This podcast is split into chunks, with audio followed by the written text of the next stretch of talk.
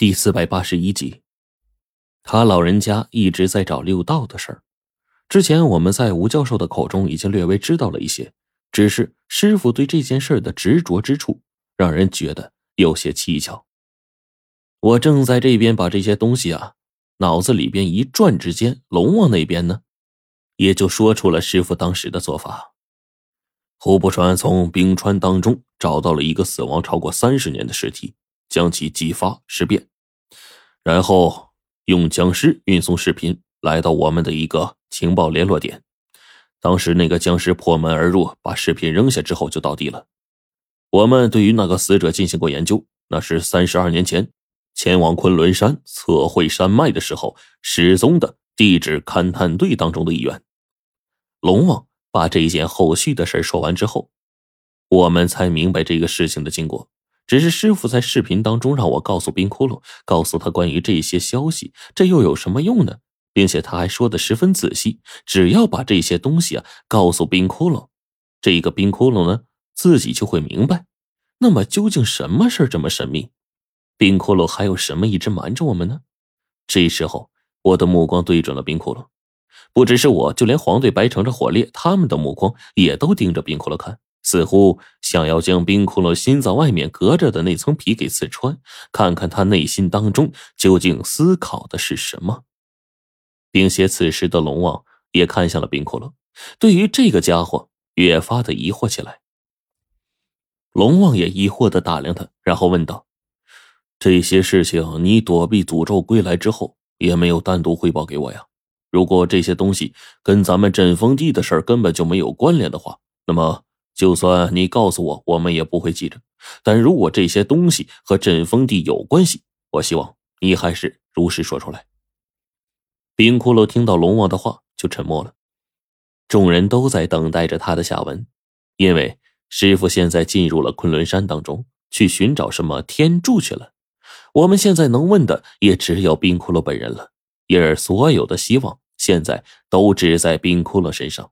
他开不开口，关系着很多重要的秘密，而我们每一个人都不想做一个什么都不知道的人，一直蒙在鼓里。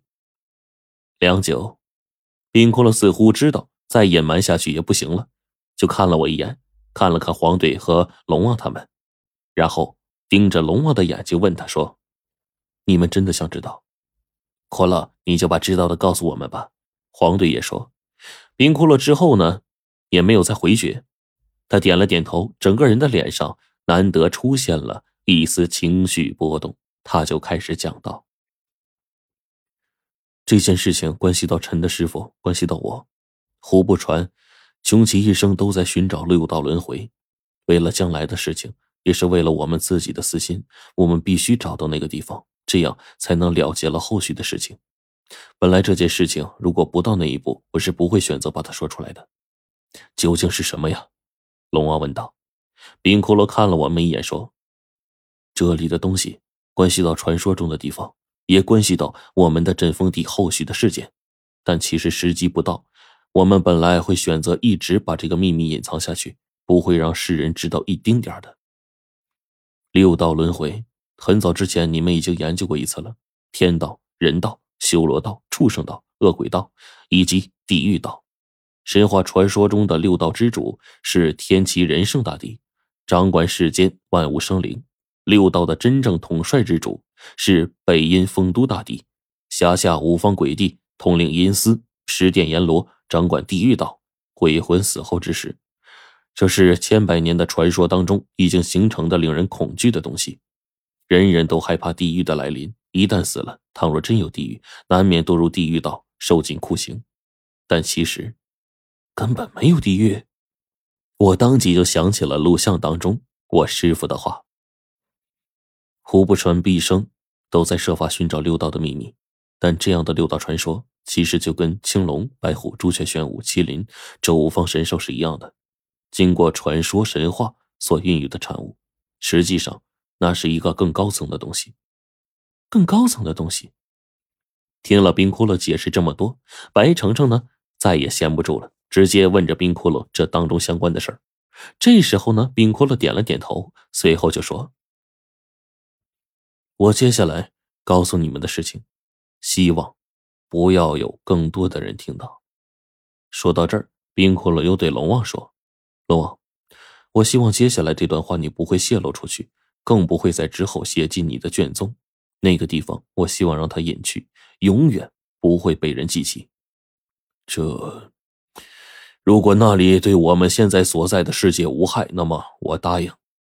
嗯，地人。”天人、路人以及水人共存的那个时代叫做上古。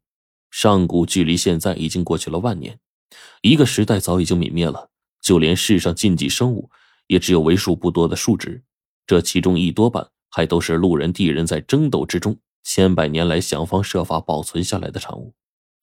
但在我们的世界，上古大师早已经凋零腐朽，而在六道之中，有一道便是上古大师的依附之所。在那里还有更多的东西存在于那一道之中，依旧过着万年前的生活。那是一片净土，没有纷争，所以我不希望有人再去打扰那里。什么？听到冰骷髅这一话的一瞬间，火烈第一个就震惊了。不是骷髅，你是说真的？这世界上还有这么个地方？它在哪儿啊？火烈的话说完。我的脑海当中就想起了冰骷髅说的那个传说中的地方——三叉蛇人、牛头人的存在，顿时就明白了。我就问骷髅：“那个地方，就是你跟白叔之前说的那个传说中的地方，对吗？”我自以为是问对了，并且看着白程程和黄队他们的眼神，似乎也赞同我的推断。而这个时候呢，冰骷髅就说：“不在那里。”“啥？不在？”听到他的话。我再也无法平静了，就连一边的黄队都越发的震惊。不不在那里，那照这样看，那还能是哪儿啊？